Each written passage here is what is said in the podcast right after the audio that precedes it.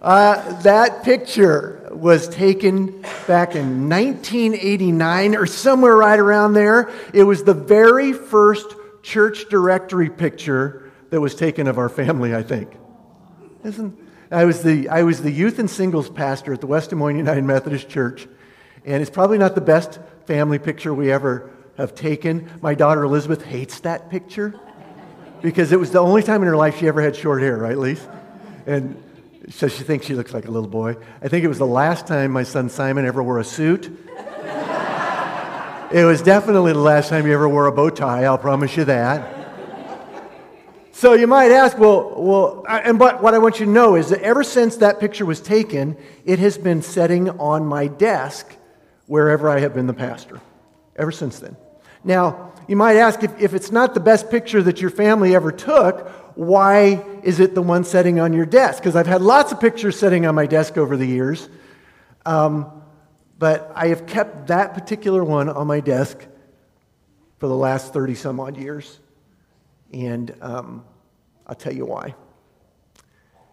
It, it, it has caused me to do three things. It has caused me to remember um, what the way things used to be. Um, it touches my heart, and it also calls me to live out one of my primary purposes, which is to be a, a husband and a father. Um, so it calls me to action, right?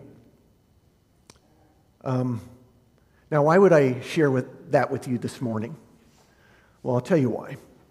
This morning, as we continue our, um, our journey through the uh, New Testament letters of Paul to the Corinthians, um, Paul is describing for us today in our, in our scripture passage um, a picture that Jesus left for us.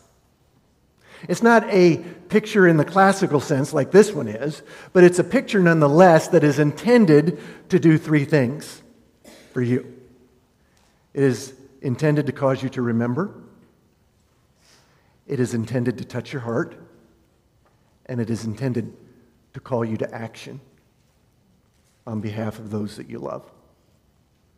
So, if you want to know what I'm talking about today, I want you to open up your Bibles to 1 Corinthians chapter 11. And if you're using one of the church Bibles, that's found on page 1139. Um, and as you're doing that, I'll give you just a r- real quick synopsis of um, some things that Billy preached on last week, because you'll know that if you were with us last week, Billy preached on the first half of uh, 1 Corinthians chapter 11, and today we're doing the second half.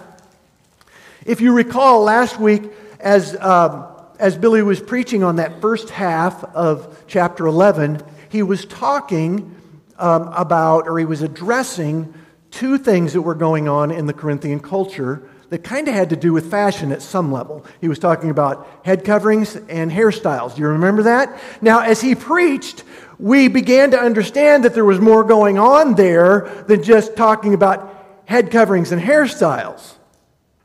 But on the surface, that's the way it appeared. Head cut is basically talking about how fashion um, was being played out in their culture and in some ways in their church. Now, um, so we have that in the first 16 verses of 1 Corinthians chapter 11, right? And then all of a sudden, uh, Paul pivots almost on a dime from talking about uh, head coverings and hairstyles to talking about the sacrament of communion. There's, there's hardly any transition between the two seemingly incongruous uh, topics. He just goes from head coverings and hairstyles to uh, talking about communion, nothing in between. He just goes one right into the other, and it seemed really, really weird to me. Why did he make such an abrupt uh, pivot?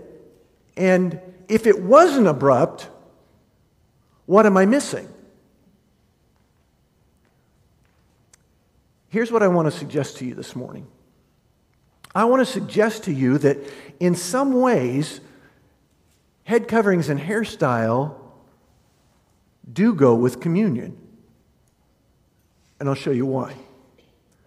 It's because when you, when you boil it down, head coverings and, and communion both have the potential to um, reveal the condition of a person's heart.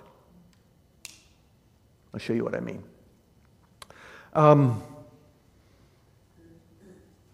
we're starting here at 1 Corinthians chapter 11, verse 20, or somewhere in there. And this is what Paul says. Now, I want you to read it all and read it in context yourself, but I'm going to focus on two verses in particular um, because it will help to illustrate the point that I'm making. 1 Corinthians chapter 11, starting at verse 20, the Apostle Paul says this to the Corinthian church. He says, uh, he says uh, when you all come together um, to eat the meal, it's not for the Lord's Supper. No, when you eat, some of you kind of eat all by yourself, or you go ahead and do it yourself, and then others of you don't eat at all, and then others of you get drunk. Now, I, I was reading that this week, and I'm going, even even in reading it in the context of the passage of Scripture, it still kind of was confusing to me. And it's, the reason why it's confusing is that you have to understand, again, some of the cultural context that was going on for you to fully appreciate those couple of verses in particular. So, what was the cultural context? Back in the day, during when this was Paul was writing this to the Corinthians, right? They didn't have church facilities like we have what we have right now, right? They would, so they had, when they gathered together on a regular basis to worship, they would gather in people's homes. They were called house churches, right? And most of the time when they were gathering, they would gather in an affluent person's home because generally their homes were, were bigger and they could accommodate more people. Makes sense, doesn't it? And one of the traditions that was developing uh, in the Corinthian church, but in churches all around, was that when people would gather together in these house churches, they would celebrate something called a, um, a love feast. They would, have, they would have dinner together.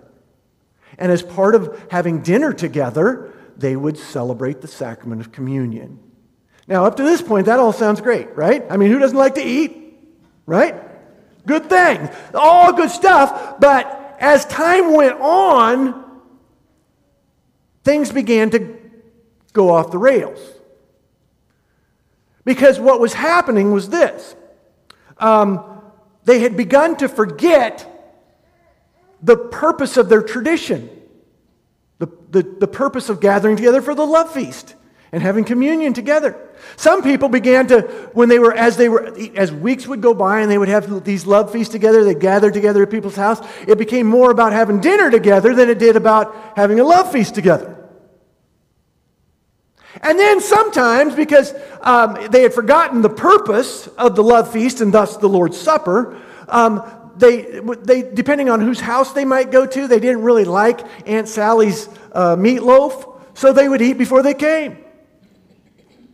You know what I'm saying, right? Some people would. They would come and they wouldn't even eat, they would just drink because they like the wine, right? and then, you know what else was happening? Um, sometimes the people who were hosting would have a pre party. They would invite their closer friends over before everybody else was supposed to come, and they'd have a little party and they'd eat and they'd drink to their heart's content, and then everybody else would show up. And they had already been, there wasn't a lot of food left, and they were already three sheets to the wind. And when Paul recognizes what's going on, he's incredulous. He's saying, What are you people doing? Right? He was, he was offended by the fact that they were not only being rude and selfish, but they were actually using the sacrament of communion as a tool of their selfishness. That's what was going on. Now, as you've been sitting and listening to um, my explanation, and, and I admit that part of it may have been embellished, but you get my point, right? Don't miss the point in the midst of my storytelling. Some of you are probably hearing my story and you're thinking, man, these guys are messed up, right? And if you were thinking, man, these Corinthians are messed up, you would be right. These Corinthians are messed up. But if you were thinking they were the only ones that were messed up, that's where your problem starts. Because the Corinthians were not the only ones that were messed up. The truth of the matter is, Christians have been messed up ever since then. The fact of the matter is, we Christians have been using the practice of our religion in selfish and rude ways for centuries. The fact of the matter is, we Christians have been using the sacrament of communion in selfish and rude ways for centuries. We have used big words like transubstantiation and consubstantiation to divide one brother from another brother. We have, we have said, well, if you don't serve communion the way I serve communion, then you're not doing it right.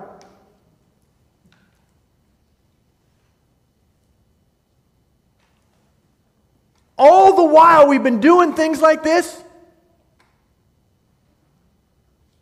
we have been missing the point of communion in the first place.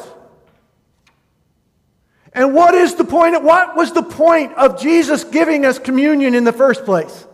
Well, let me put it to you this way He gave us the sacrament of communion to serve kind of as a, a beautiful picture that would remind you of all that He sacrificed for you? That would, a beautiful picture that would touch your heart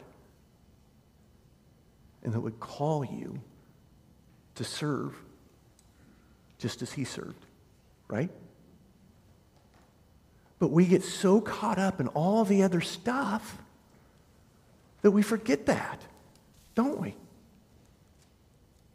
Well, that's not the kind of bread you should be using. Should we be using grape juice or, or wine? You know what I'm getting at? I'm not saying that, that the theology of communion isn't important. It's very important. But if you forget the, the, the reason why, all the theology becomes inconsequential. We need to remember what it's all about. Fundamentally, we need to know what it's. All You see, the sacrament of communion is, is they, the church has said for centuries that the sacrament of communion is a mystery. And the reason why we call it a mystery is because there's more going on in the sacrament of communion that we human beings can get our minds around. That's just the truth. We can't fully. I'm going to get to heaven someday, and I'm going to, and, and, and I'll have my fully developed understanding of communion, and Jesus will throw his arms around me, and he'll hug me, and he'll say, Oh man, you're stupid. Because I can't fully comprehend all that's going on in it. But I can grasp the fundamental purpose of it. To remember what Jesus did for us, to cause it to touch my heart and bring me to tears, maybe. And to call me to action, to be the hands and the feet of Jesus to the world, because ultimately that's what it's about, right? Jesus gave us this beautiful picture because he was saying, listen, he, they didn't know it at the time, did they? But he was saying, listen, I'm, I'm about to, I'm, I'm going to be crucified and I'm going to die and I'm going to rise again and I'm going to ascend into heaven and then you're going to be the church. You're going to be my hands and feet in the world and I'm giving you a picture to remind you of all that, right? And then time goes by and we get lost in the minutia. I think what Jesus wants us to remember today is don't do that. You may have noticed when you came in to worship today that things are set up a little different than normal. And uh, many of you wanted to know what was going on, and I said, Well, you have to pay attention. Maybe you'll find out. Today we're going we're gonna sacri- uh, we're going to celebrate the sacrament of communion in a not normal way um, in the hope that we might come to it and perceive it from a new perspective, one that would yes, cause us to remember, that would touch our hearts and call us to action. So, I'll explain it a little more to you in just a moment, but it, let, me, let me set the stage by doing this, okay? It was 2,000 years ago, and there was a party going on. It was called a, a, Passover celebration. There were tens of thousands of Jewish pilgrims that had gathered in, in Jerusalem just as they did every year, or they tried to, as many of them as they could. Um, and in, in the midst of this celebration, there were different parts of the party that were, that were intended to cause them to remember what God had done, what God was doing, and what God was going to do in the future. And part of the celebration was something called the Seder meal, right? And the Seder meal was something that, that um, it was multiple course meal, and each course was to do just what I just described to you. Remind us what God has done in the past, to remind us what God is doing in the present, as well as what God is going to do in the future. Everybody who grew up in a uh, Jewish home knew the traditions of the Seder.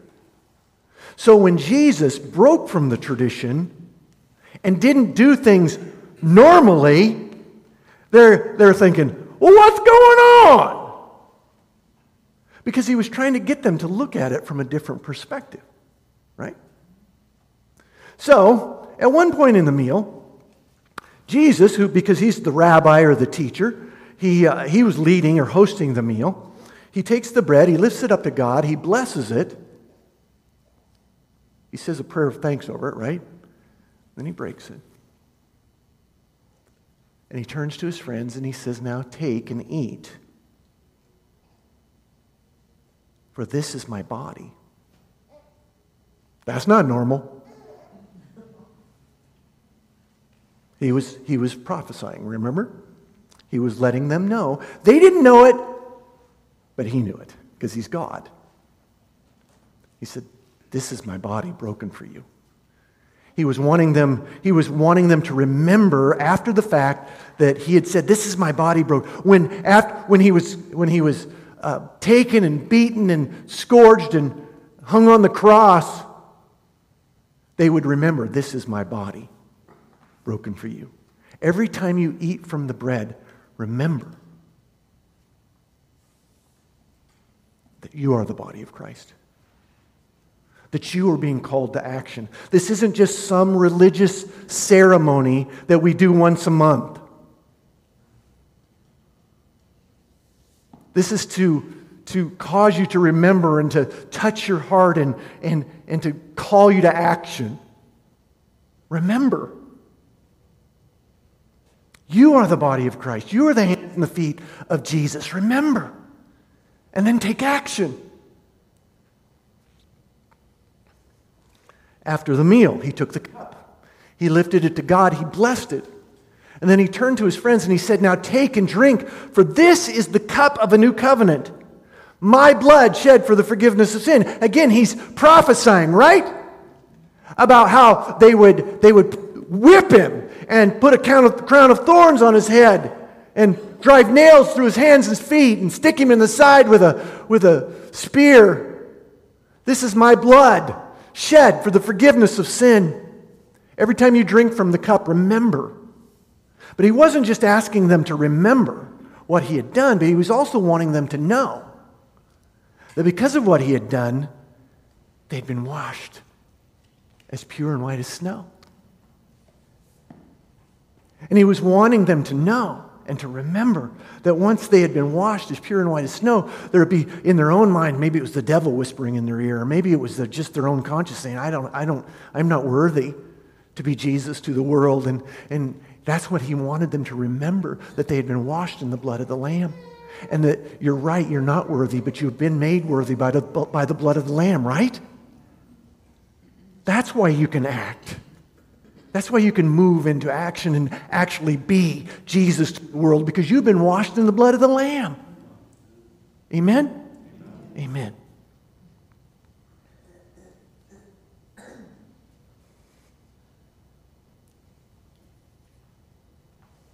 So, sometimes we just need to be shook out of normal, to see things from a different perspective, to fully understand or to more better, more fully understand and appreciate what Jesus has done for you because he loves you and what he's calling you to, to be because he loves them. So this morning, we aren't going to have communion like we normally do. We're going to do it this way. Um, no one's going to come and dismiss you. No one's going to serve you as we normally do up here in front. By the way, that's I love doing communion the way we normally do it, and it's it's a beautiful way to receive communion. So is this. As the Spirit, we're going to have in just a moment. The, there's going to be some music playing, and when the Spirit leads you, you're going to be invited to come and take a piece of bread that has already been torn and put in the basket, to take a piece of bread and a cup and know that as you take these elements, that Jesus has called you here. And that Jesus is inviting you to remember. And that Jesus is inviting you to let him into your heart and Jesus is inviting you to be his hands and his feet to those people out there who, who have no idea who he is or that there is love and that there is hope available.